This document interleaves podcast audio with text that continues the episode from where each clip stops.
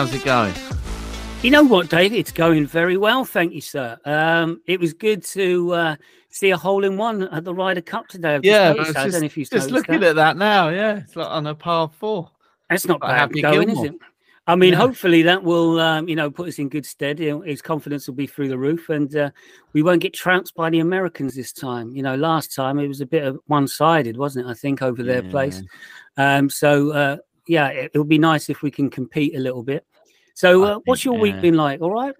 Yeah, not too bad. Just this and that. I have been dipping in and out of the build up to the Ryder Cup as well. It seems to have turned into the whole week now. Like before, it was just kind of like you got excited for the early start when it was in Europe, and obviously later in the day when it's in the States. But it's it's really grabbed everyone's attention. I think I was watching um, Djokovic pretending to tee off with a tennis racket yesterday. I don't know if you got that, but yeah, it's very good.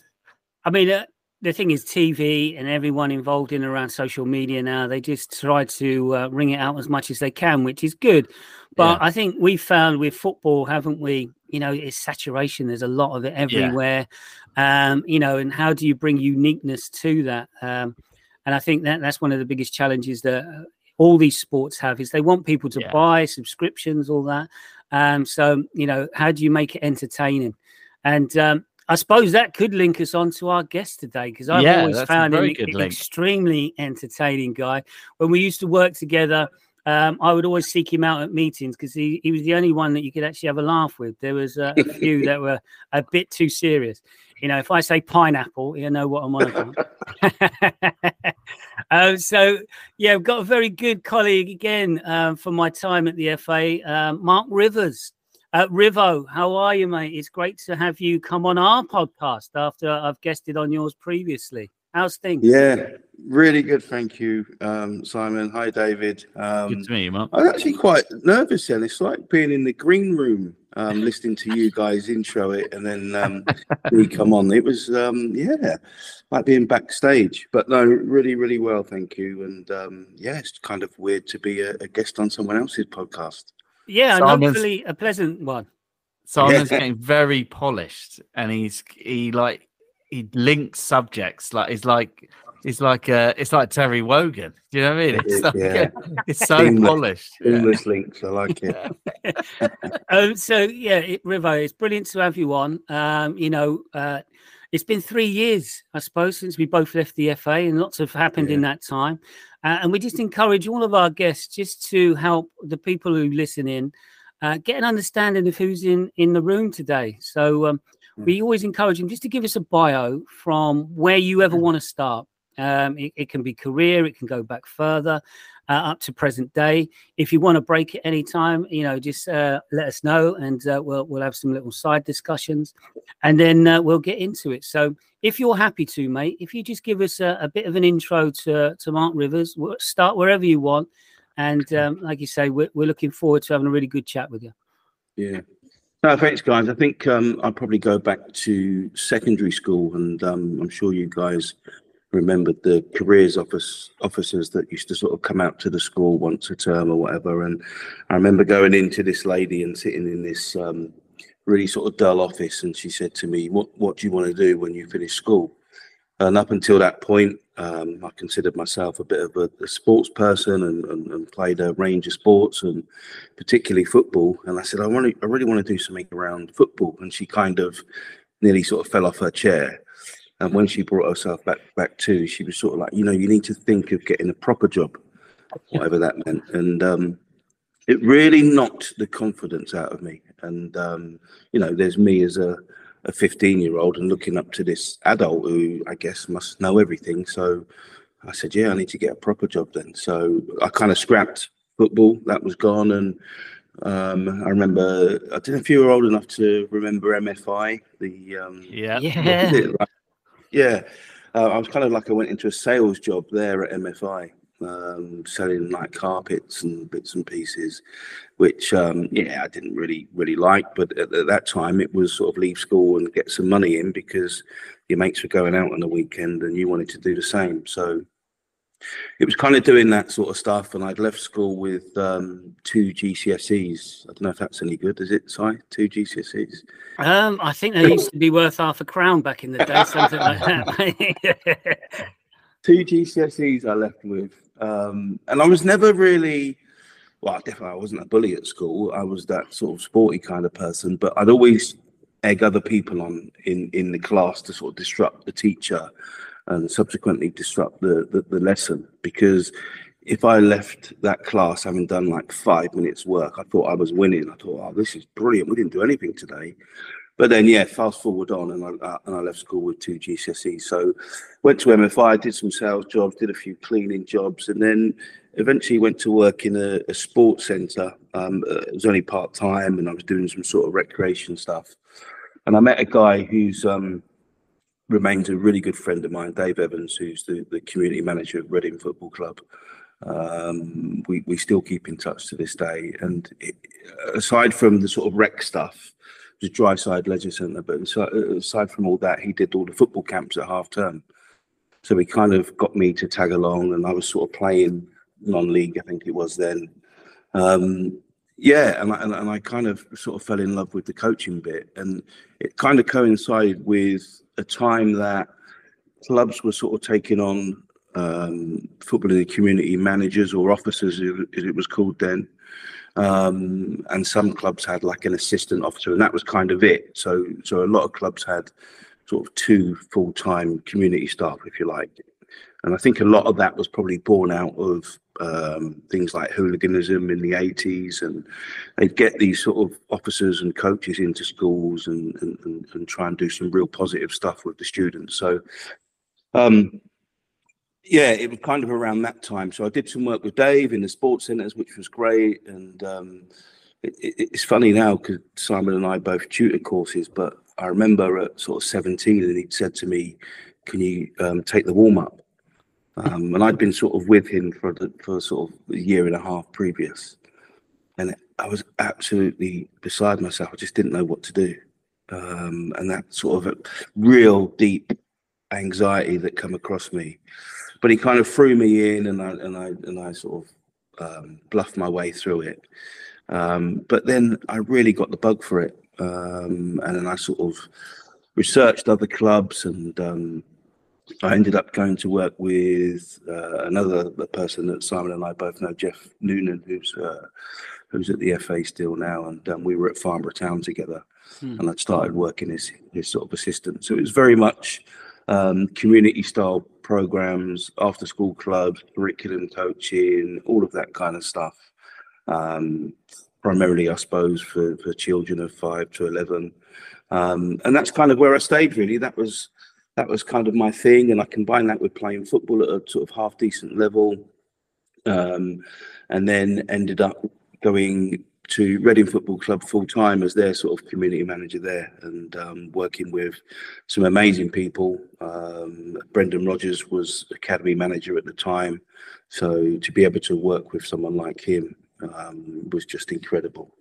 Um, and then went all the way down to Plymouth um, Plymouth Argyle, which was an amazing, amazing club. I had a wonderful time down there in in Devon, um, and I say that because it just opened my eyes again. I ended up sort of working with the reserve team at the time, doing the warm ups and five different managers in five years.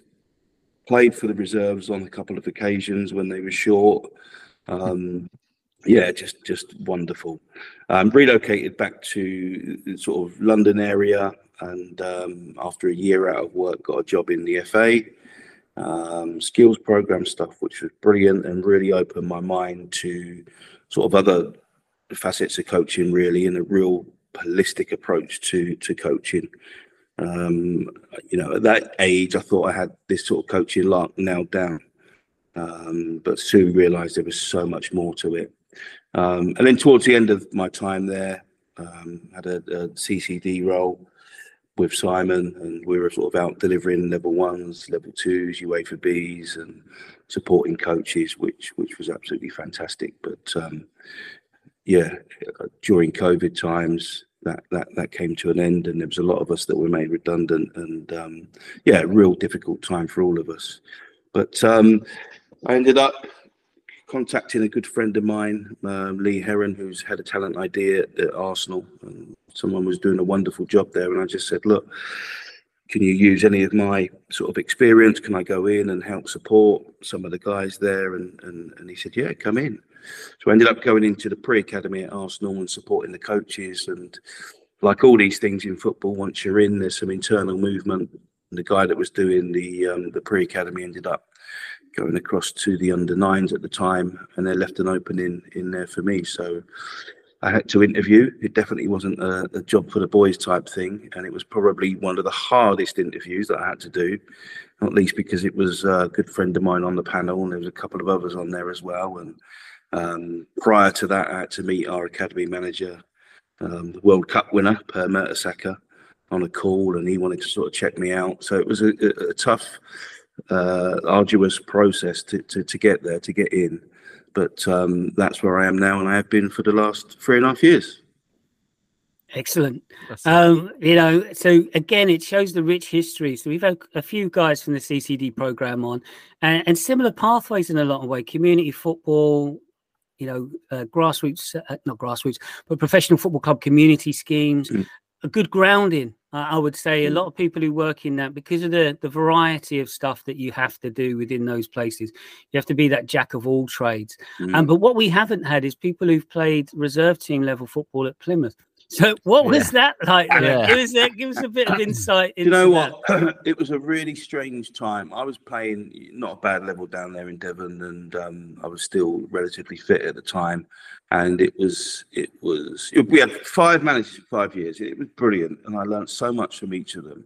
But this was Tony Pulis who'd left Stoke and come to us, and it coincided at a time when um, the first team had stayed up, so he managed to keep them up in the championship. So he gave them some time off and it also coincided with a time that some of the youth team players were, were, were told that they weren't going to get um, um, professional contracts. So it left us quite depleted. Um, I remember, I think we had, at one point we had eight players or so. So we were going to Cheltenham at Whaddon Road, and he'd come in my office and said, uh, "You need to play tomorrow," because I was expecting to go along and take the warm up. Yeah. And um, you know what it's like at these clubs, and and I, I said, uh, yeah, all right. He said, no, I'm serious. We've got eight players. You're going to have to play.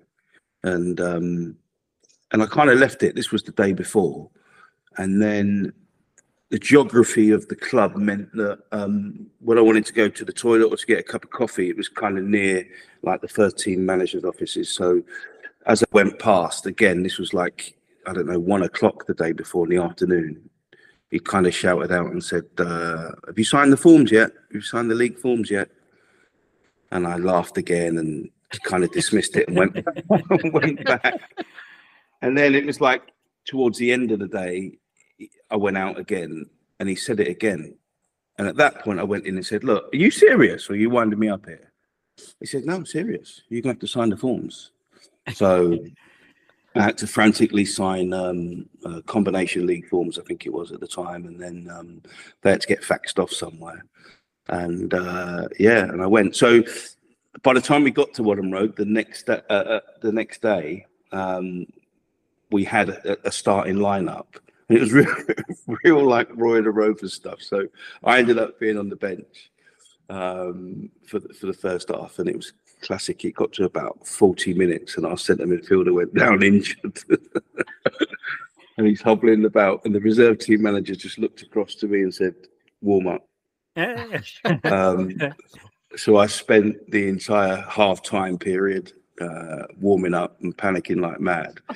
and to make matters worse, it was um, I think there was uh, I think Cheltenham had a game called off. I think in, in, in the week or the day before or something. So I think eight of their players were first team players or something like that. so the, the irony is, this is the irony, right? I went and played the second half and I played um, sort of like a, a, number four role, CDM, if you like, in new money. Um, and it was one of the easiest games that I played in. It really was. And only because of not anything that I did or anything that I did differently, but the fact that it was one of the first times I'd played against an opposition that had a real strategy and a real purpose about their play. So they would just let us have the ball in, in our own half and they would just drop off. So nine times out of ten, I'd get the ball from the centre the centre back, and there'd be no one around me, and I was just playing, popping off short balls.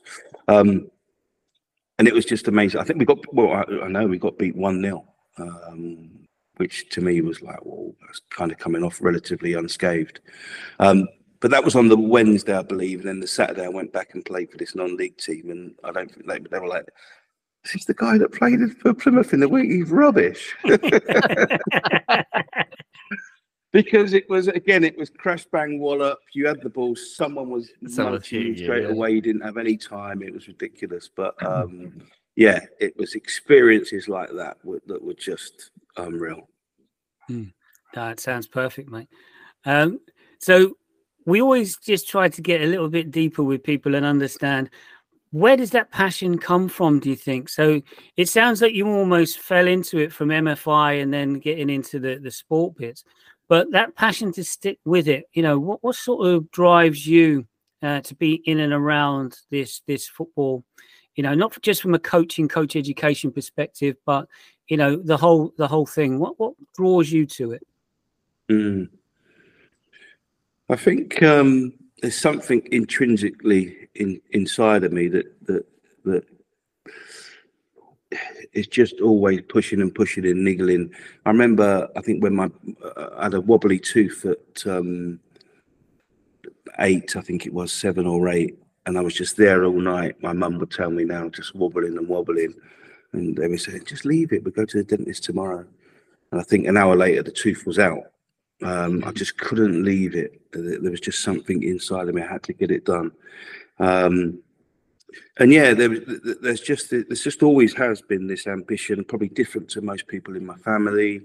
Um, there's if I've got a target or something in mind, then I'll just do my utmost to try and try and get there. But it's not in any old way. I just want to do it, you know, as classy as I can and give everything to it. Um, so I'm just trying to think of um, some other examples. I suppose we were talking about before, weren't we, with academia and further education?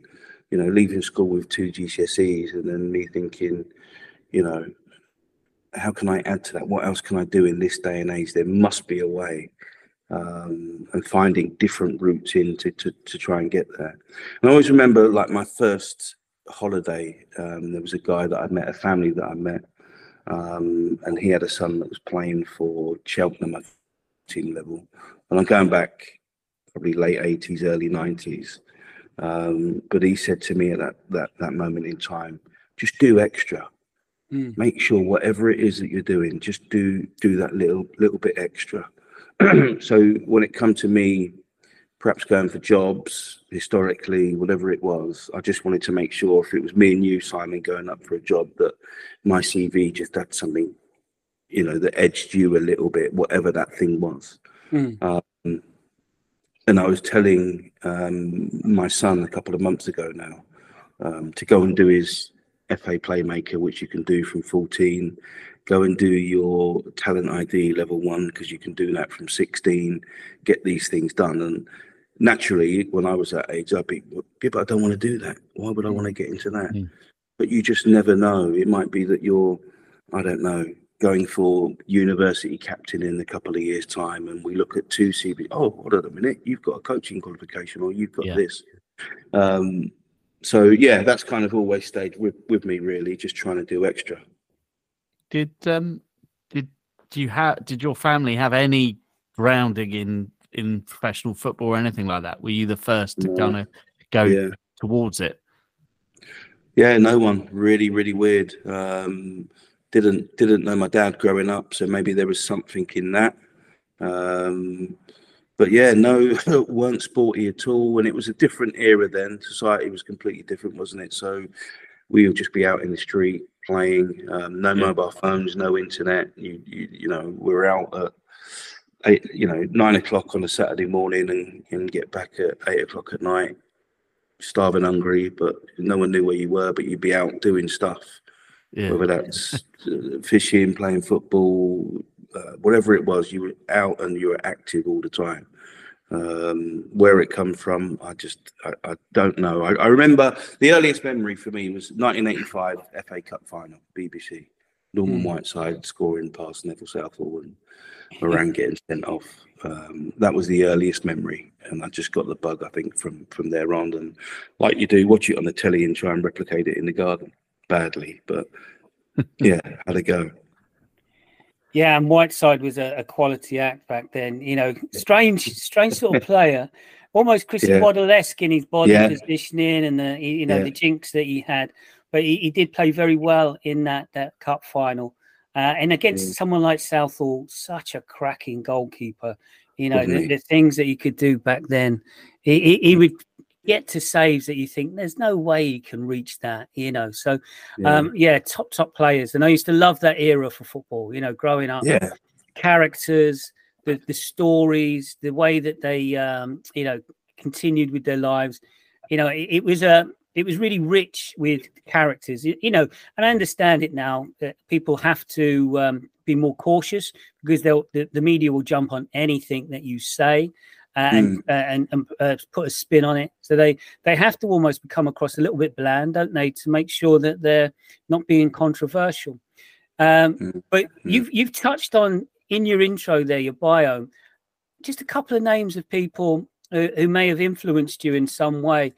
Uh, what what have people done along your journey that you've gone? You know what? I've really appreciated um, how that person supported me in that moment, or mm. them, them guiding me in that route, you know, gave me something extra because I think that links to you doing more, doing extras. So, um, mm. is there anyone that you think of or people that you think of that you thought, yeah, th- that had a strong influence on me and really helped me um, go in this new new way or whatever? Yeah, I think um, just as we, it, it, it's funny how football works, isn't it? If you, if, if we if you stick on Neville Southall, um, and it links actually. But um, I did a, a UEFA A license 2003 or something like that, and Neville Neville was on the course.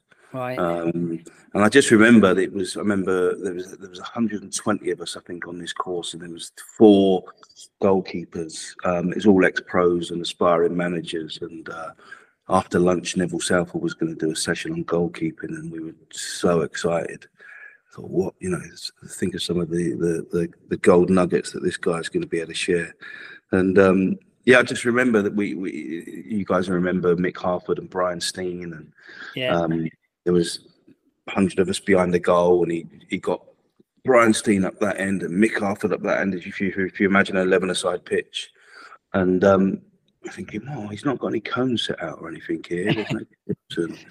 Um, and he's just grabbed the ball and smashed it. If you if you remember the um, Avid advert, it was a bit yeah. like that. Straight up to Mick Harford, um, and then he turned turned around to us behind the goal and just went into this rant about um, this is what I can do. Um, I meaning goalkeepers, but you know, you you won't let us back at your clubs. You know, I'm good enough to be able to pass the ball straight to Mick Harford. And he was, he was very direct and it went straight to him. Yeah. I think he was kind of, you know, alluding to build up play and, and, and this and this, but um, we, we were just kind of looking at each other going, oh, we've seen all these wonderful, whizzy technical practices leading up to that, and then bang. Um, but that links in because, yeah, prior prior to that course, um, I worked, as I said, closely with with Brendan Rodgers at, at, at Reading, and I remember um, really scratching my head about this topic that I had um, and I still remember it to this day. It was um, in a four-four-two, coaching your uh, coaching your team to play through the two centre midfield players. Um, and uh, I remember going into Brendan and saying, um, "Brendan, can you help me with this?" And you know, academy manager at that time is is a job that takes up 25 hours a day and there's so much going on but we had that relationship i think at that time where he was just like yeah no, no worries you know you, you think about this podcast mm. the time taken to you know plan it and prep it and um, send the invites out. This was just knocking the door, going in. Can I? Have, yeah, come in. Um, but the thing that stays with me is an hour later, he's still scrib- scribbling on a piece of paper.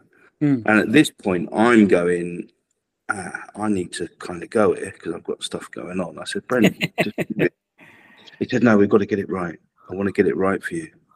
Um, and the time and effort that he took to do that was just astonishing. And I've seen him I've seen him since. I think. Well, the last time I saw him in in person, he was Liverpool manager, and um, there's a restaurant in in London, and I was in there, and um, he just made a beeline for me straight away and put his arms around me and Mr. Rivers, how are you? And I think that was his thing was to to make you feel really really special. Mm. And even at that time, I wanted to talk about Suarez and Steven Gerrard and people like that, but he was more interested in me and my pathway and my career. Um, but it's funny how things work because, you know, if anyone were to knock my door now and just want five minutes of my time, then I'm all theirs, you know. Um, mm. So that, that that that what he did for me then might some people might go, well, it's, a, it's a small thing. It's um, but it stayed with me. And um, you know, where where where I sit and live now at Arsenal, and we've got this huge sort of operation in terms of the pre-academy and da da da. But there's 30, 35 coaches that, um, for me, trying to give them just a little piece of your time and just a piece of advice is is really valuable. Mm. That's fascinating to hear because I, I mm. suppose Brendan Rodgers, it's a strange one. Well, he's not strange. What I mean is mm. the coverage he gets, I suppose, in the media is either it can be a bit um, negative or mm. it, they don't really talk about him, I suppose, as a person. It's more just what he, what he's, you know, what his managerial career has been like. And kind of now, the way if you read it in the summer, he's kind of been shunted back to Celtic. Um, so it's nice to get a different perspective on him rather than just I suppose also the Brendan Rodgers you saw in the documentary, which they did at Liverpool and stuff like that. I think he kind of, yeah. with any of these things, the way they edited it, he kind of comes yeah. out of it not looking very good. So, but yeah, it's it's nice to hear that he's actually quite a nice guy. yeah, no, wonderful, wonderful guy, and I think it's his, um, you know, just and work ethic. I mean, we talk on mm. FA um, Si about you know plan do review and the importance of it, but you know at that time when I'm sort of rushing out and going to a school session, it's kind of I don't know maybe I would have scribbled a few things out, but it's in there. That was the first time I'd seen someone be that thorough planning out a session and not for themselves, for me. Mm. And I think it was highlighted to me because as these courses work. You know, that was year one. Year two, you'd have to do something else. And and Brendan had moved on. I think he'd gone to Chelsea by that point.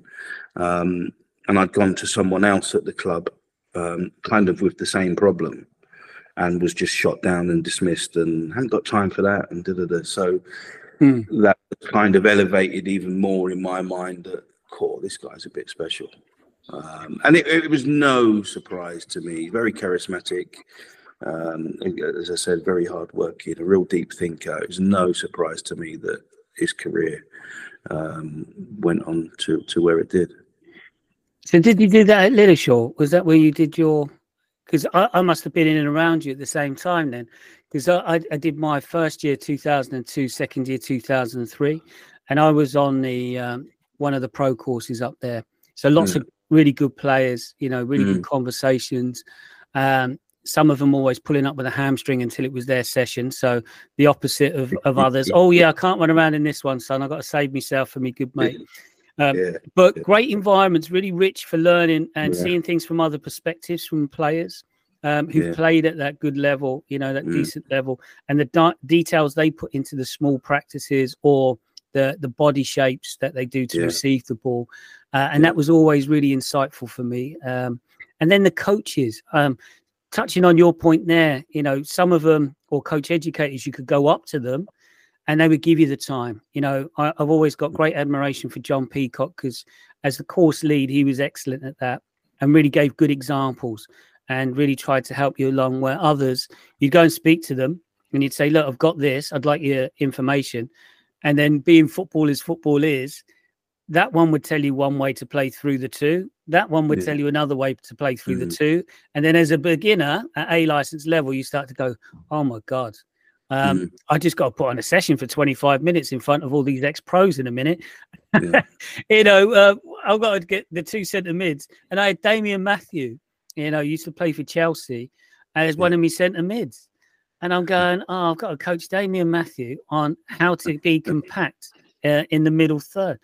You know, so uh, the, they, they, I didn't pass on that first occasion Yeah. because I never got through. To, you know, coaching for 25 minutes is difficult, and I, I never even got to the d- defenders. But those bits, those rich environments, has there any been uh, a time there where you've actually been a little bit disappointed, or you felt you did get something as much, or there was a a, a challenge or dip where you thought, no, that, that's left me feeling a bit a bit flat or a bit of a, a sour taste in my mouth. Have you ever any sort of experiences like that? Yeah, know- definitely. I mean, that, that that course that I did was a Welsh. Yeah. That course that I did was a Welsh Welsh one. That was in Aberystwyth, um, and I'd, I'd since gone and and done the English one. But um, what what really stood out for me, and it's it, it's only through age and experience and reflection that um, I wasn't I wasn't ready to to, do that first course in in 2003. Um, at the time, it was um, I felt it was just like a linear pathway that, hold on a minute, I've got my B license and I've had that for a couple of years, so now I need to go and do the A license. But reality tells you if you you're going to struggle if you're not working at that level day in day out. I w- I wasn't working at 11v11. I wasn't doing the center of the pitch stuff and being able to connect all the different positions. I, I wasn't doing it, so there was a little bit of um, a bit of FOMO on the course, and you know, I'm I was on the course with, as I said, 120 people. A, a- huge percentage of those were ex-players and and and people that were about to go into clubs. Um, and I think at that point, at that time, we had uh, Ian Rush was Ian Rush was on it as well. So yeah, you know, the people that were about to coach coach Ian Rush, sort of quick play in and around the box, I kind of felt for them a little bit. Yeah. Um, but you know what these courses are like. You've almost got to just, and I think it does come with age, but just black it out. And you know, they're human beings, they're players. This is my session. And all, what we tell the coaches now is kind of just be selfish with your learning, Mm. um, and to try not to to to worry about all that. Um, because just because they've played at that level as we know doesn't mean that they're they're a, they're a good coach and they know how to connect with people. So, um, but definitely, um, yeah, uh, uh, there's been times when I felt a bit, mm, well, that didn't go to plan, did it? You know, and I think that's the importance of the, re- the reflection piece as well. If you're really honest with yourself and you can sit down after and and look at things and well that worked and that was brilliant and that wasn't quite so good why not i think that i think that's real coaching it, quick question going back to you obviously you mentioned about Neville Southall. I've I randomly ended up going for a curry with him probably about 15 years ago. And he- nice. He was uh did he was a mention very- me No, he didn't, he didn't. oh. But to be fair, he, he spent a lot of time. He was an a nice enough guy, but he was he was a bit strange, if I'm honest. I don't know if you got that same experience of him. he's a goalkeeper. Yeah, and he doesn't drink either. That's No. um, which I didn't realize until we were in this curry house, and it was Mm. literally like, "Well, should we get a lot, a lot of pint in and stuff?" And it's like, "Oh no, I don't drink." And I was like, "Oh really?" Uh, but um, yeah, he was all over the shop, like chatting about different stuff. He was ranting and everything. So uh, yeah, but he was nice enough, but just a bit strange. But as you said, Simon, that's what goalkeepers are. But I suppose, Union, yeah. yeah. Um, That's- at those what I was going to say was that the at those kind of the sessions you you just mentioned there you mentioned obviously Ian Rush um as well and obviously going back to what you said about Brendan Rodgers was there any ex professionals that you did meet that you were I don't know you were surprised uh, when you met them they were completely different to how you'd expect them to be Um, I think go going back to, I, I can't wait to see the title list. Paul. It's yeah. podcast. about Neville, Neville Southall or something, isn't it? But yeah. Go, just going back to Neville before I move on, and perceptions. Um, he came over. I remember we had a group, and he came over to this group on one of the days and kind of looked at the group. And I and I felt at the time he almost turned his nose up, nose up, and then walked off mm. again. And I thought, oh, and he was kind of um, isolated on a lot of occasions. And yeah, we'd go out and drink down at the, the, the bay or whatever, and he and he wouldn't come out. So you you have this in your mind, but I think it's since then, and, and when I was on social media, the amount of work that this guy does on mental health um, was just phenomenal. and um, I'm assuming that he's had his own experiences with that. And um, yeah, it's something that um, I know is close to Simon and I's um, hearts, really. And um, we, we were very fortunate enough to do a bit of work with Sally Needham with our time at the FA. Mm. And we looked at, without getting too uh, deep into it, but things like the polyvagal theory and uh, neuroception and, and, and, and, stuff like that, which was um, amazing. So you do get individuals and you think, oh, I'm not sure about them, but you just yeah. kind of never know, do you, what's going on um, deep down. Um, and you know, my mind was going back to the one man protest that he did at half time, where he's yeah leant up against the the post. Uh, you know, everyone else is inside, and all of this kind of stuff. Um, so that was something, and I know Simon's big on it as well. But we kind of both of us delved into um, Dr. Stephen Porges' work about brain chemistry and the vagus nerve and um, neuroception and all of that kind of stuff, which um, is something that I love, especially when you're looking at this holistic um, approach to coaching and stuff. I think it's um, so so important. Um, but yeah, and then I suppose linking that into the present day, um, kind of the other way, really. You know, again, and it sounds like I'm just dropping loads of names here, but this I've just been fortunate to work with some of these people, but the likes of Per Mertesacker, um, is a World Cup winner. You know, I've seen him lift the World Cup, and uh, the perception then in my mind before going to Arsenal was this person who's on this pedestal. And now, if if Per comes down from Mars tomorrow, you would not even know that he kicked a football, let alone won the World Cup. Mm. Drives a very modest car, um, really big on on values, but is the most personable person, the most humble person that, that that I've met, and I think that goes for the likes of you know Freddie Ljungberg, who's around the building, and we, we've coached his son. Um, he's the same. Um, people tell me about Thierry Henry, um, Ian Wright, all these kind of people that have been there and done it at that level you know the humility running through their veins is is brilliant. So you kind of see, yeah, I've seen both sides really. Well, we had Martin Dighton on, like I said, uh, uh, on a previous podcast, and uh, the work they're doing at UK Coaching around duty of care, you know, and it yeah. touches on these things that we're big on around mental health. We've both tutored courses, we've both had lived experience from a variety of different things. So, when you're supporting your coaches, what, mm. what are the big things that you try to help them understand uh, regarding their own self care, but also the, um, the the way they interact with the the young people, the parents, because they're all key relationships for you guys at that mm. level, aren't they? Mm. I think me me as a manager, and I've got um, three other full timers in in in my team, and um, and then like thirty five casuals out there. I think one of the biggest things for me, and it comes down from Per as well, is to create a real friendly, positive environment.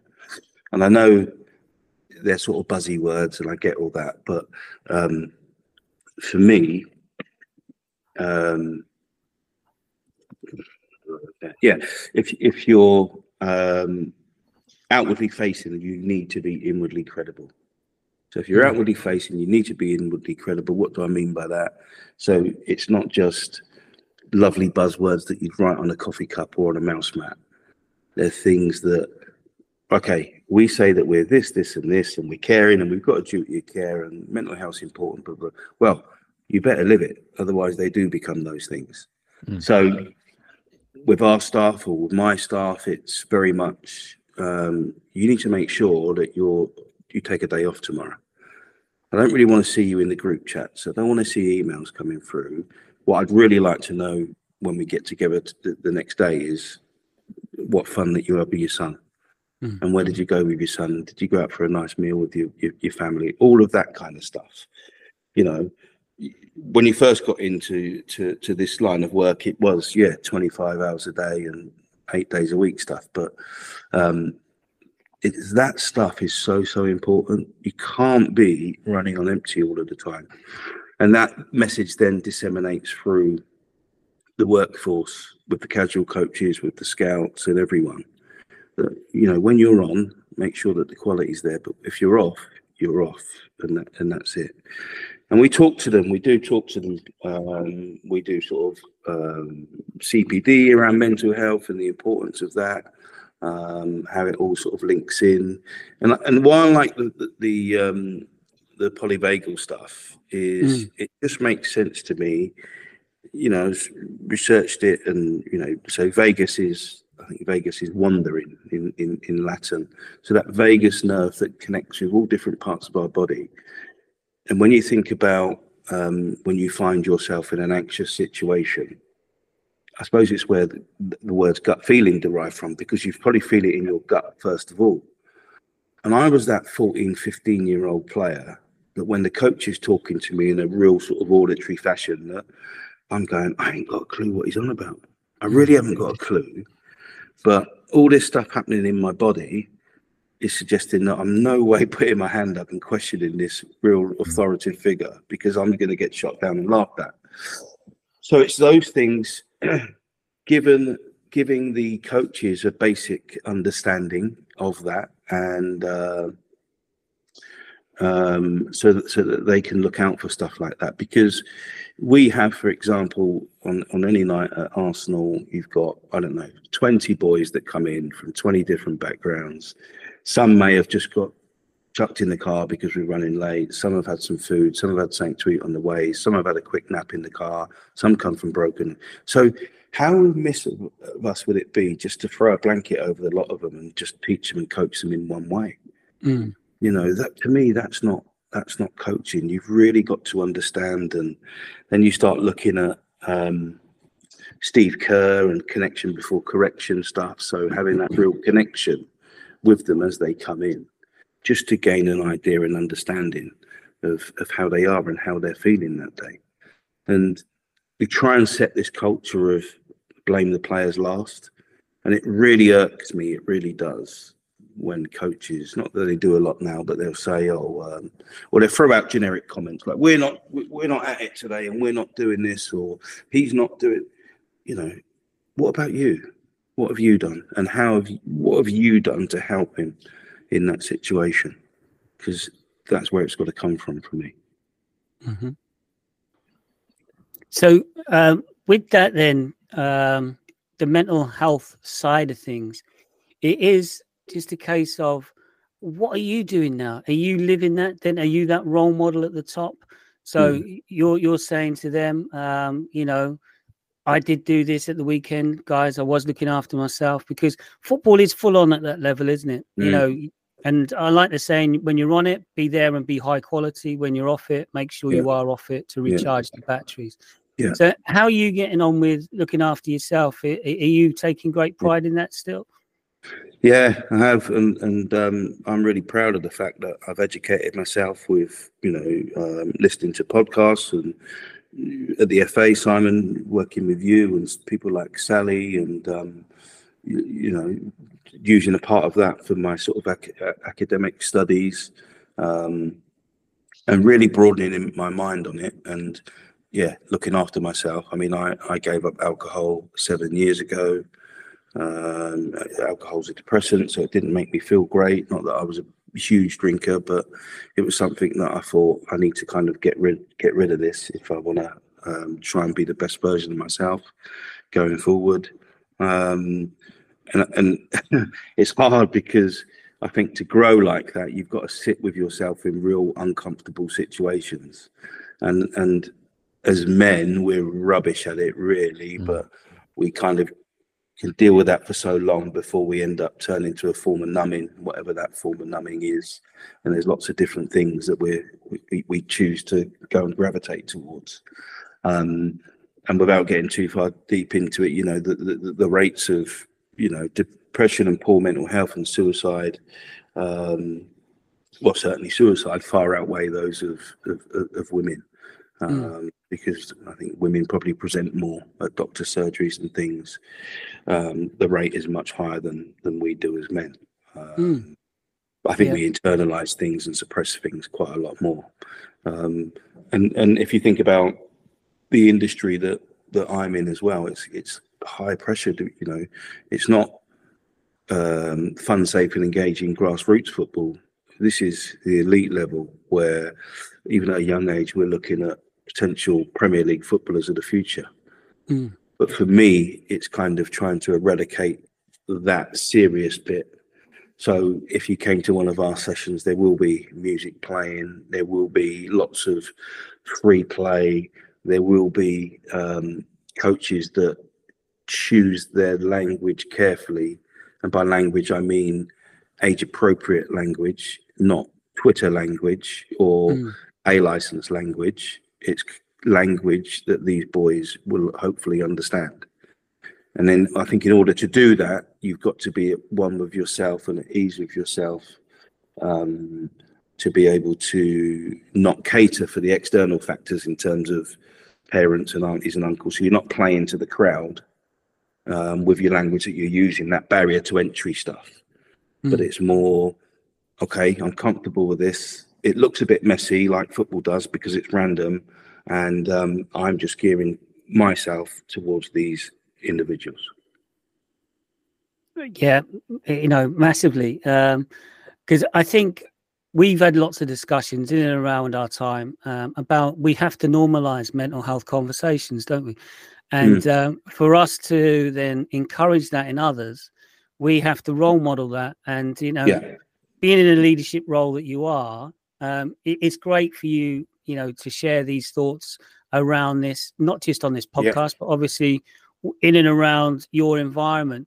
Because then I think people buy into the genuineness of it and they see the sincerity of what you're trying to do. You know, they they know that you genuinely um, want them to do well, and that's not just um, the kids that are going to make it. It's every child that comes through those doors, the coaches that you're with, the parents, to say, look, as men, as you've touched on, we need to just be. Um, I don't know if the word brave is right, but willing mm. to mm. have a conversation and just go. You know what? What's the worst that can happen?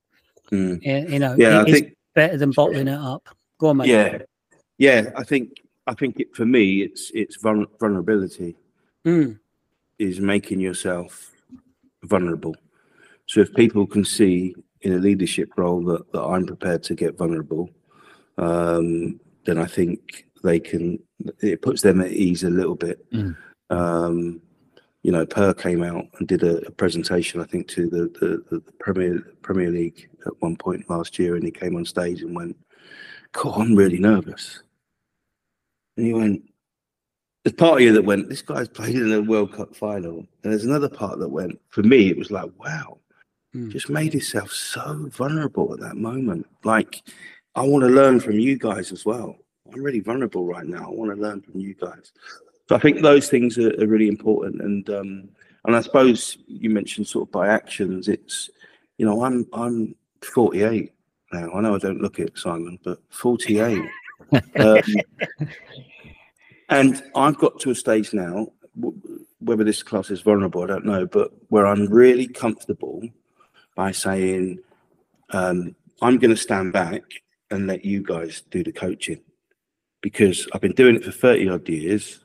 I don't quite have the same passion that you early 20 guys do.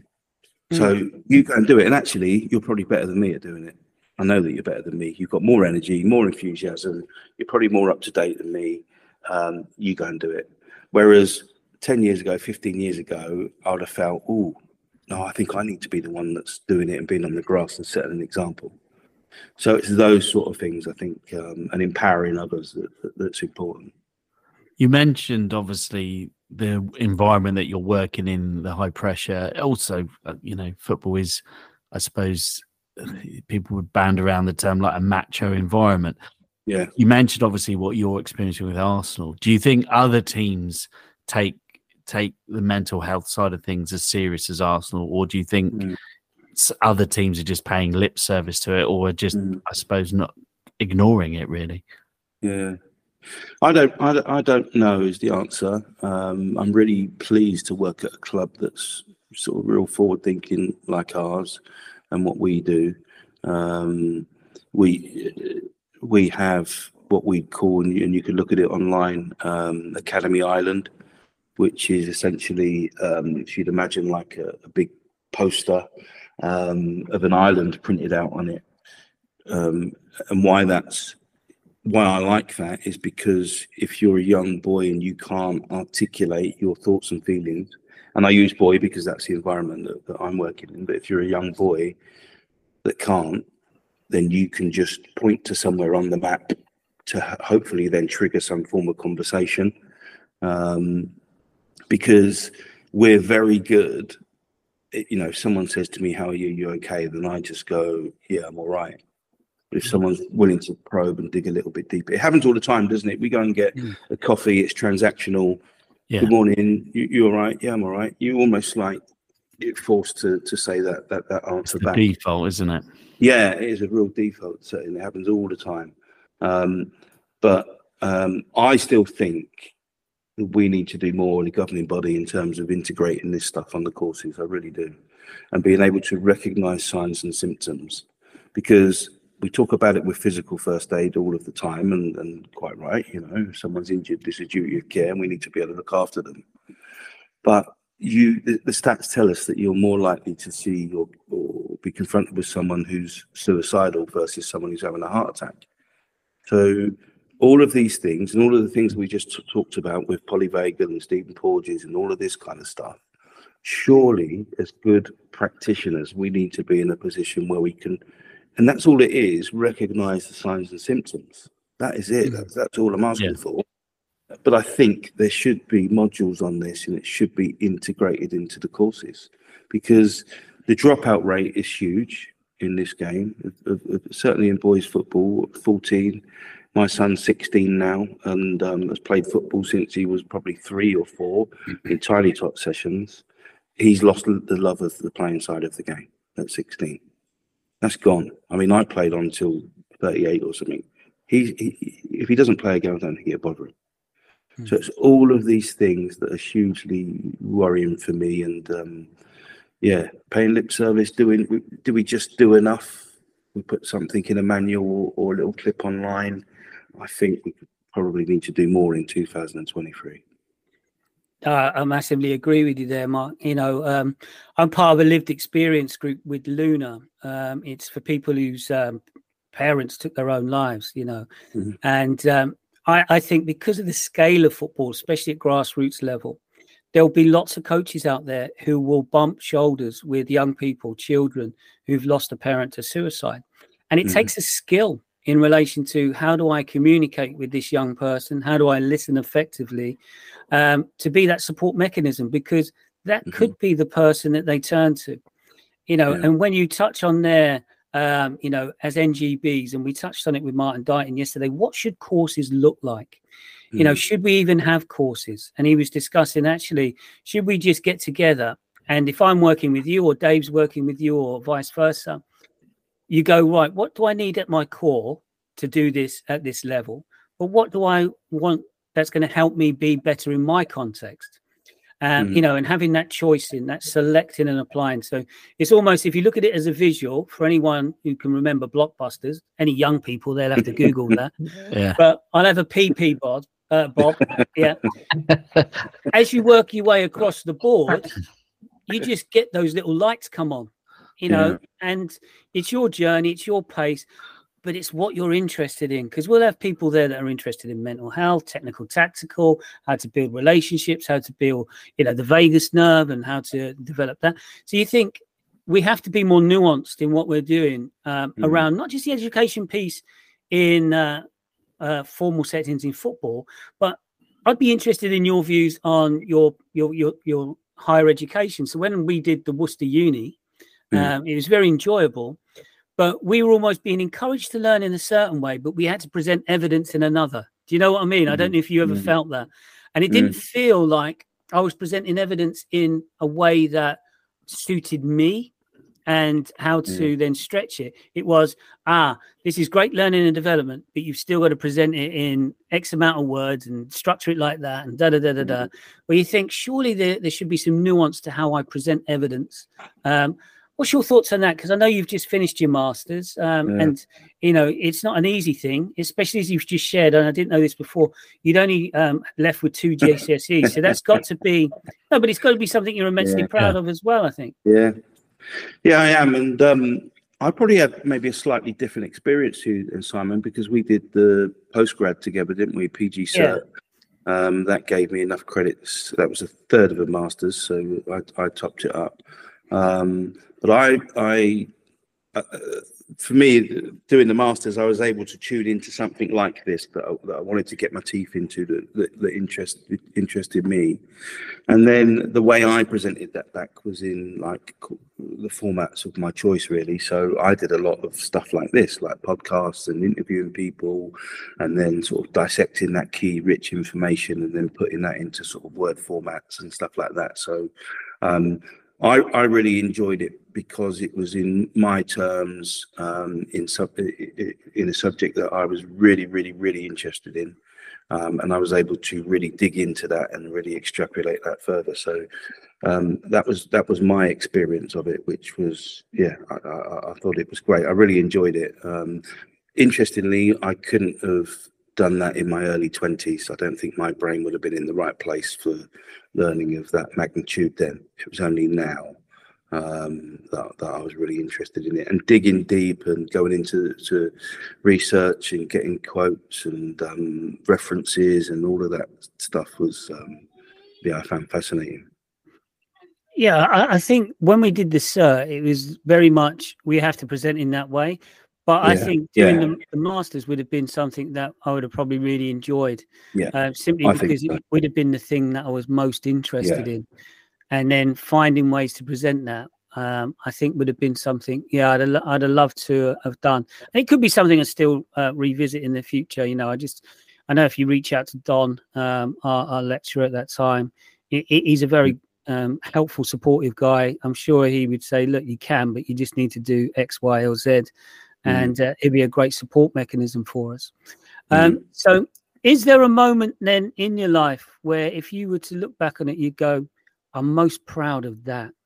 Um, mm. You know, we try to say to people, children aside, you know, because obviously they're givens.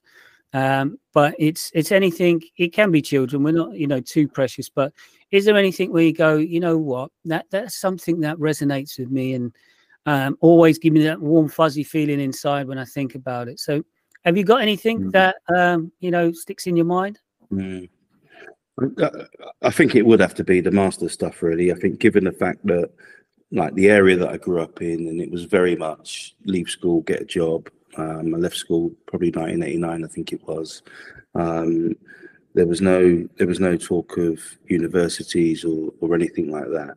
Um, and then and, and also why why I'm sort of proud of that is because you know sometimes these journeys are, are very much non-linear you know it, it, I think we're taught in this country as I sit here now and when I was growing up is that you know you've got to go and meet someone get mm-hmm. married two up two down house um, semi-detached and, and, and have a Labrador to top it off um, very conventional, but mine was just a very yeah unconventional unconventional route, and I just think we are all completely different. My, the guys at work laugh at me because I don't know if you remember Simon. We did this and it resonated with me. I loved it. St George's Park, in the futsal pitch, there was thousands of us, um, yeah. and someone stood up on this soapbox thing and just said, "Where do you keep your ketchup?" do you keep your ketchup in the fridge or do you yeah. keep it in the cupboard? Mm. And if it's in the fridge, move to the left. And if it's in the cupboard, move to the right. And it was almost like this 50 50 split, a real um, visual illustration, if you like, of this divide. And you know, I'm looking across going, what do you mean you keep it in the fridge? Surely you keep it in there, but you keep it in there. and we are all just so different. And that passion that I've got for keeping it in the cupboard, that other person's equally got the same passion for keeping it in the fridge. So that was their journey, and that's how they did. Yeah, but mine's different. Mm. I'm going to go this way to go and get this exactly the same qualification. But because I'm going this way, I'm going to get all these different rich experiences on the way. Um, where'd you keep yours anyway, Simon, David? Um, it's in the fridge, bud. Yeah, mine's in the fridge as well. Oh, But it, I've had the similar conversations about chocolate. I like cold yeah. chocolate from a fridge. Some people like it warm. I don't get it. I go know. cold fridge. Yeah. yeah, I like to melt it. I don't like it already partially melted. You know, that's that's something yeah. I like the the texture of a bit yeah. of coldness. So I think that uniqueness, and I don't know if Dave will touch on anything here from his own experiences because he's obviously got a rich experience.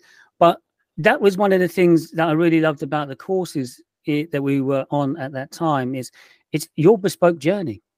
Mm. It, it's your mm you know, no one's ever lived our lives. We are completely unique. Mm-hmm. There is not one person, even if you're identical twins, they're not the same. Yeah. So we've all got different things and we've all experienced different things. And it's just being open to go, you know what, everyone's got that. Dave, what, what are your thoughts on that? Well, as you, I think you're right. It, it's not just education, but it's it is life. Like some people, and you remember it when you're at school. Like I don't know if there's people in when you were at school that like this. There was people that knew what they wanted to do with their lives, yeah. and then there's others that kind of found the way as they were going along. And I suppose I probably fall into that one more. And if you'd said to me, you know, I don't know, when I was still at school, that I would be where I am now, uh, or you know, I'm married to a Canadian. I would have met a Canadian. All of these bits, you just would have said no. It's it's I, you know, I just couldn't have told you when I was like 15 or or 16. I think I think you're right. You you. You, you, life unfolds in front of you and i think you just how you or what you grab as that journey progresses i suppose is shaped by your childhood to some degree but then also you still keep developing. Like I still feel that my you know views and just generally outlook is developing all the time. It, and I must admit, I did like what you were saying before, Mark, about how we kind of look for the norm, if we call it that, the the two mm. up, two down. But I just don't want that. Do you know what I mean? Mm. And but if you'd said mm. to me when I was 16, um, like working away in Sainsbury's, um, like you, just getting yeah. money to go out at weekends. Um, that was my goal in life. But then mm. I suppose my goals they almost change, not weekly, mm. but they change mm. almost monthly. I think sometimes. You know what I mean? Yeah, I think all of this stuff that I've sort of learned, particularly in the last sort of ten years, and worked on myself, is has really helped me out in the in in the bigger world as well. When you see people um, and I always, in, in, employment terms, I'd always want to, uh, I did, employ people that were the same as me. Um, but the reality would suggest that you'd never get anything done. No. I'm, I'm comfortable in the fact that I'm a starter and I'm not a finisher. So if I had the full timers that work with me at the minute on the foot, they'd go, he's a bloody nightmare. I'll be in tomorrow. I'll have had two cups of coffee. We're going to the Emirates tomorrow. Two cups of coffee, and here you go is a, a, yellow pages book of ideas that I've had in, in, in the night time. I won't have the energy to see them through come five o'clock of the day when that caffeine's worn off. But he will, and he will, mm. sure. They'll come back in two weeks' time and I've forgotten about it and say, here's this stuff. Um, and I always remember working with um, uh, on, on, on a podcast and doing some bits with Grant Downey. He'd be someone good to come on. Um, who suggested um, he said it's like he said, "You're like me, Mark." He said, "You're like we're like two mice." Um, and he said, "I'm the one that sees that piece of cheese around the side of the fridge," and my mate there says, um, "No," and I say, "Come on, let's go and grab that piece of cheese," and he says, "Ooh, hold on, there could be a cat around the corner." Um, and that's the way I look at it. Some, you know, I've got these ideas, but someone's someone's a bit more cautious, sort of yin and yang stuff. Yeah. And also, I think you never know what's going on in people's minds. I think now, through education, through all this mental health stuff, there's people at work or in the wider world that I go, oh, there's some stuff going on there.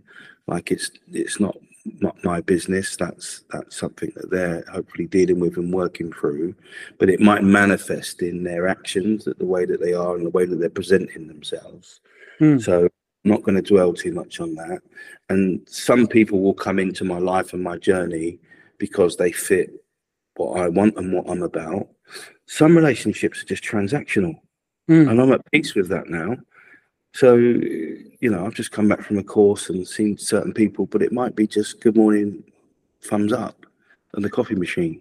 Others, Simon, I haven't seen you for a while. We, you know, it's going to be different. We've got a bit more uh, richness to our relationship. So, um, but I think my point is, a few years ago, I would have maybe taken some of these things personally, mm. the way that, that person has interacted with me. But now, no, transactional. Yeah, and I think it links to that cognitive diversity that you, you touched mm. on there. It, it, you've got to have a blend of different people.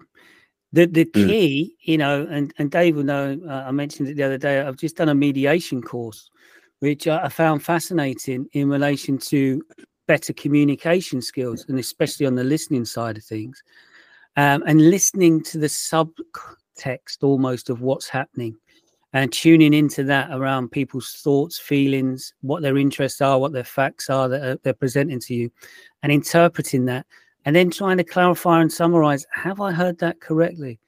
Yeah. Um, and it's something else that's just made me start to tune in a little bit more. You know, when we touch on mental health, what what is that person saying? Am, am I interpreting it correct? And then mm. us being able to connect the dots between each mm. other in teams to yeah. go right well, actually, if I'm a starter and that person's a finisher, who bridges the gap between us both? And how mm. does that connection build? Almost like the synapses in a brain, almost going from one place to another. And you just think, you know what? These, when you've got good environments, like it sounds that you've got a really good environment there from mm. top to bottom, that strengthens over time as you start to have almost like neural pathways. It strengthens yeah. because mm. the to and fro is is strong, and um, you know that then helps everyone grow, develop, uh, and um, push things onto new levels. Because I think those ideas that spark out of that sort of thing are, are, where the richness comes. So, for you going forward, aspirationally, you know, what's on the horizon for you? Where are you? Yeah. Where are you heading towards? Have you got an idea? Is there a framework, or mm. is it seat of the pants stuff? um, yeah, I mean, I think I've I've joined this wonderful juggernaut of a football club um, at a really great time. I think there's some amazing people in our building, and um, you know I've worked at lots of other different football clubs, but the the the opportunities that I've been afforded here in three and a half years are just unreal. I mean, I don't know when this goes out, but last last week was our first Champions League match in seven years. And I find myself behind the team in the tunnel mm. as they walk out to that famous theme tune. Um, it was electrifying. And I'm looking mm. at myself and what am I doing here? it's ridiculous. I'm used to coaching in schools and and uh, doing lunchtime clubs and after school clubs, and I'm, I'm behind Bukayo Saka in the tunnel as we walk out um, to 60,000 people. Um, and there's lots of other little stories like that, um, which is, you know, it, it, forget, take me out of it. It's, it's, it's the club and where they want to go and the appreciation that they have for the academy and for youth and seeing, seeing people thrive and move forward. Um, so I'm here and it's a wonderful time. Football is ever moving and ever evolving, so we never know what tomorrow's got to, to offer um, and pretty much in tune to what we just talked about. It's kind of sitting with the here and now, isn't it?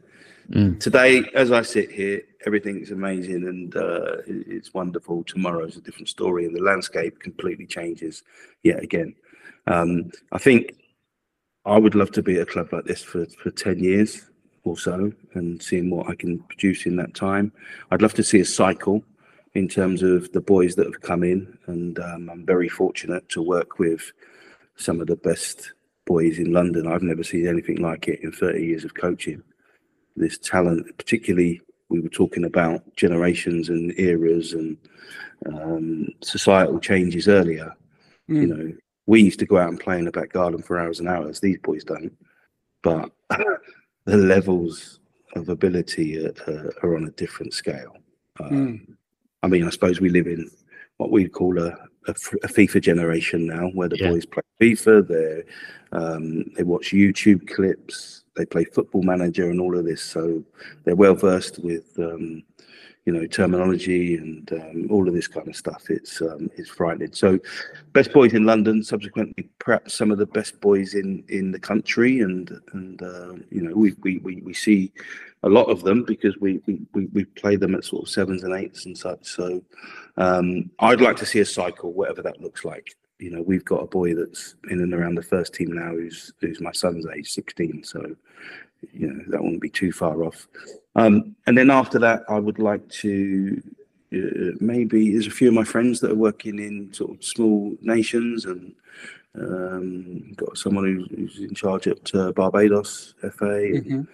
um, someone who's um, um in uh, Bermuda and uh, Jamaica and all sorts. So that might be something. I don't know in what capacity, but trying to help set something up or, or give something back to the coaches, some sort of role that I can combine a few things would be good whilst um, sitting in the sunshine and drinking mocktails. I was going to say, it sounds like an excuse to get out of the winter weather here, isn't it, really? yeah. yeah. We'd all like a bit of sun, wouldn't we? yeah, yeah, yeah. Bit of vitamin D. You, you haven't played for the Arsenal reserves yet, though. I know. is that is that you know coming what? soon, or is um, again? So you you you know, we used to have the opportunity at the FA to play on Wembley.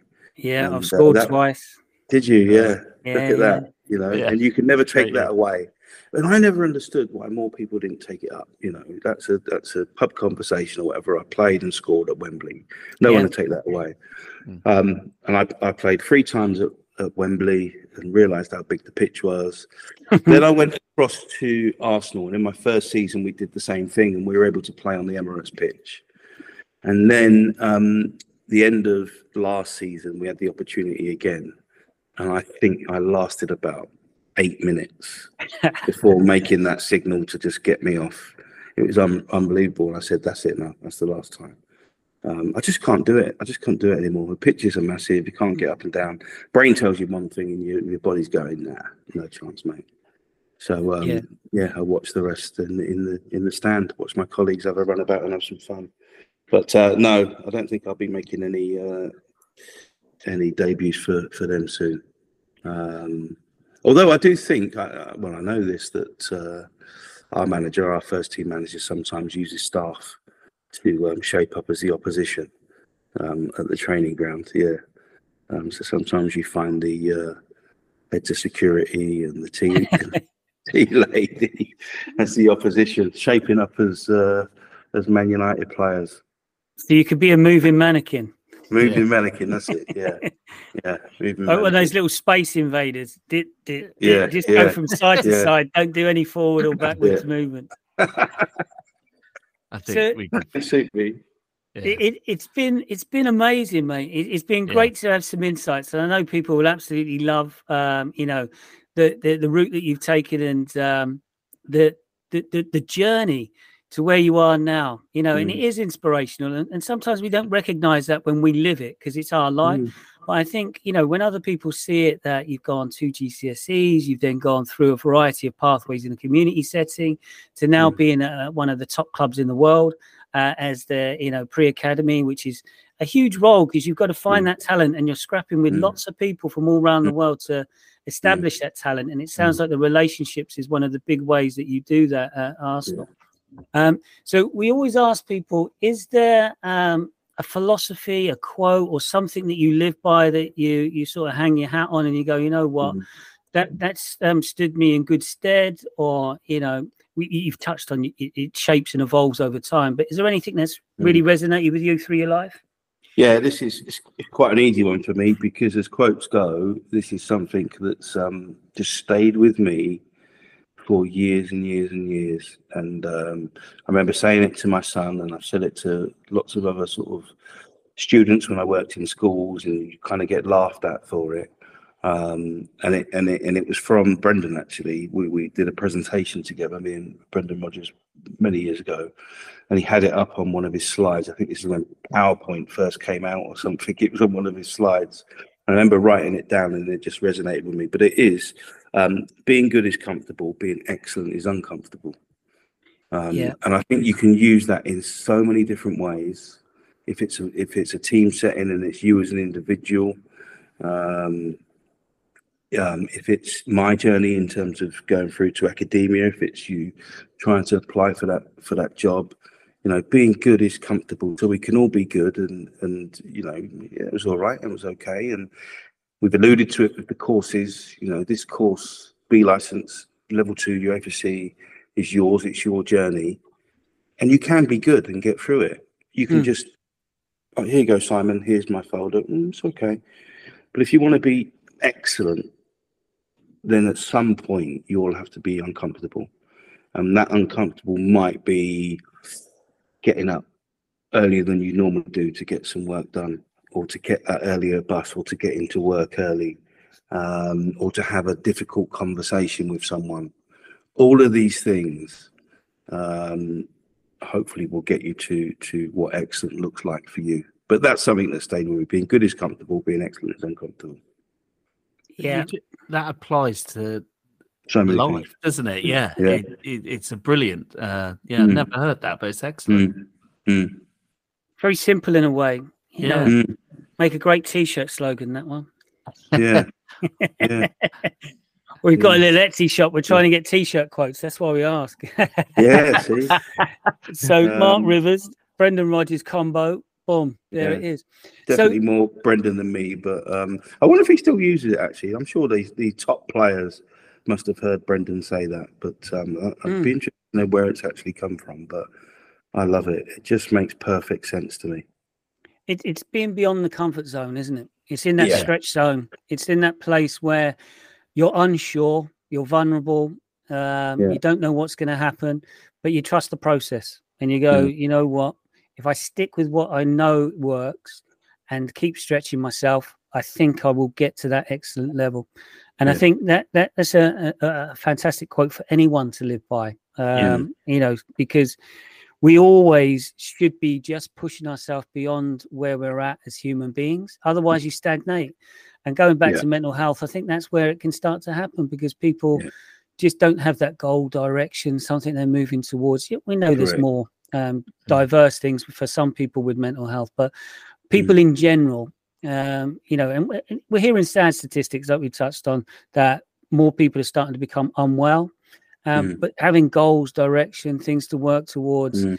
you know, starting this with Dave and having this as a, a, hobby and just chatting to people and hearing their stories, it just helps me. You know, it's really hmm. nice just to uh, connect with people, even if it's virtually, listen to their stories and learn off them you know because i think yeah. that that human connection thing is, is is a huge part of anyone's growth and development mm and because mm of this online platform it just allows us to reach um, across you know so many different eras. we you know we've had australian we had kelly cross from the sydney fc academy on uh, and had a great chat with him you know and and it, this is what this facilitates that human connection yeah. and i know it's not for everyone the virtual bit but I, I really like it because yes, I'd rather be in a room with you, having a chat, you know, in a cuppa.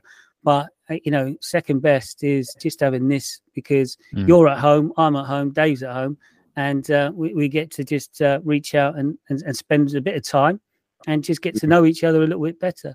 So, yeah. Dave, do you have any um, final questions or thoughts for Mark? Uh, I suppose, yeah, the last one I had, going back to, I suppose your your journey. If if you were I don't know if I don't know the technology we need to do it, but say if you were in front of the 16 year old Mark Rivers that's Ooh. in MFI, what would you be saying to him now? Like, what advice would you give him after the journey that you've been on? Mm. I think it'd be along the lines of, of not not settling, um, because that's the environment that I grew up in. It was it was just you know, just Simon's alluded to it there. Almost be happy to bob along. Yeah.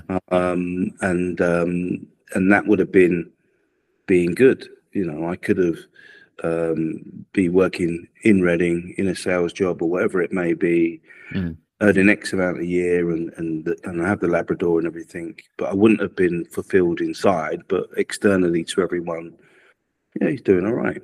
But Yeah. but again, it's for me intrinsically striving for excellence, and what does that and what does that look like? And it and it would have been making myself vulnerable along the way. Um, and and another thing that I live by is certainly when we look at mental health and, and, and stuff like that is someone said it to me once and it and it and it stayed with me is it's um it's harder to hit a moving target. Mm. Um, so when I'm feeling like I just want to stagnate sometimes and it's very easy it's very easy to do that. I just force myself just to go and do something. Go for Yeah. a walk, get in the gym, and the gym's like, oh when everyone talks about positivity and mental health, it's like go in the gym. It's not for everyone. We've just talked about this with the catch up. Yeah. Look, you might find um, uh, what your thing is, you know, um, whether it is that or walking or swimming or just doing something where you can connect with people like like Simon's just said. This has been wonderful for me and you know, it just stimulates your brain and my brain's already ticking and I come into things like this and I make copious amounts of notes as I go because you know this will finish but I'm thinking about what next and I want Yeah. to carry on learning and developing so um yeah I think that'll be be it for me is just don't settle I think that's a good way to live your life, isn't it? I think I can Mm. agree with that. Yeah. Mm.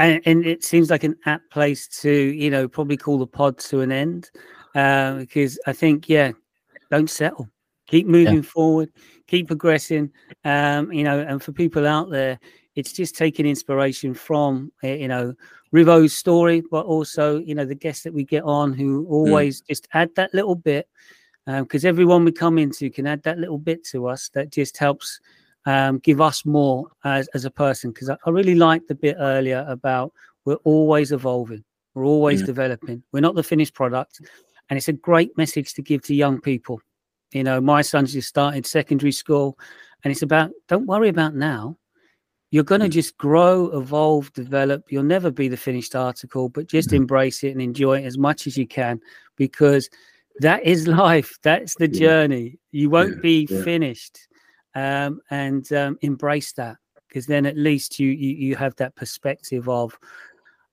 I don't need to achieve um, this amazing thing. I can just experience this this life and um, you know take the the, the highs, the lows because you will get them. Uh, uh, and embrace them for what they are. They're all going to give you learning opportunities that will shape you to be the person who eventually, and it could be morbid for some, but I never see it that way. On your deathbed, when you reflect back, you go, you know what? That was a life lived, not a, a life where I just existed. yeah, Yeah, absolutely Well, wonderful, mate. It was so Yeah, good to have you on Mark. there, and uh, we really Cheers, appreciate guys. giving up your time at the end of a, a long day. You know, Yeah. um, we're, we're eating into your self care, but hopefully this might have added a little bit to it. definitely And yeah. um, yeah, we wish you all the best for the season ahead with Yeah. Arsenal and beyond. And uh, yeah, we'll be looking for those mocktails in uh, the Caribbean somewhere in the Yeah. future. you'd be more than welcome to come over Yeah. Oh, mate, yeah, I'll be It over will there in I'll hold a you to that. Yeah. Yeah. Excellent. Cheers, Mark. Brilliant to guys. have you on. Mark. Thanks a lot. Cheers.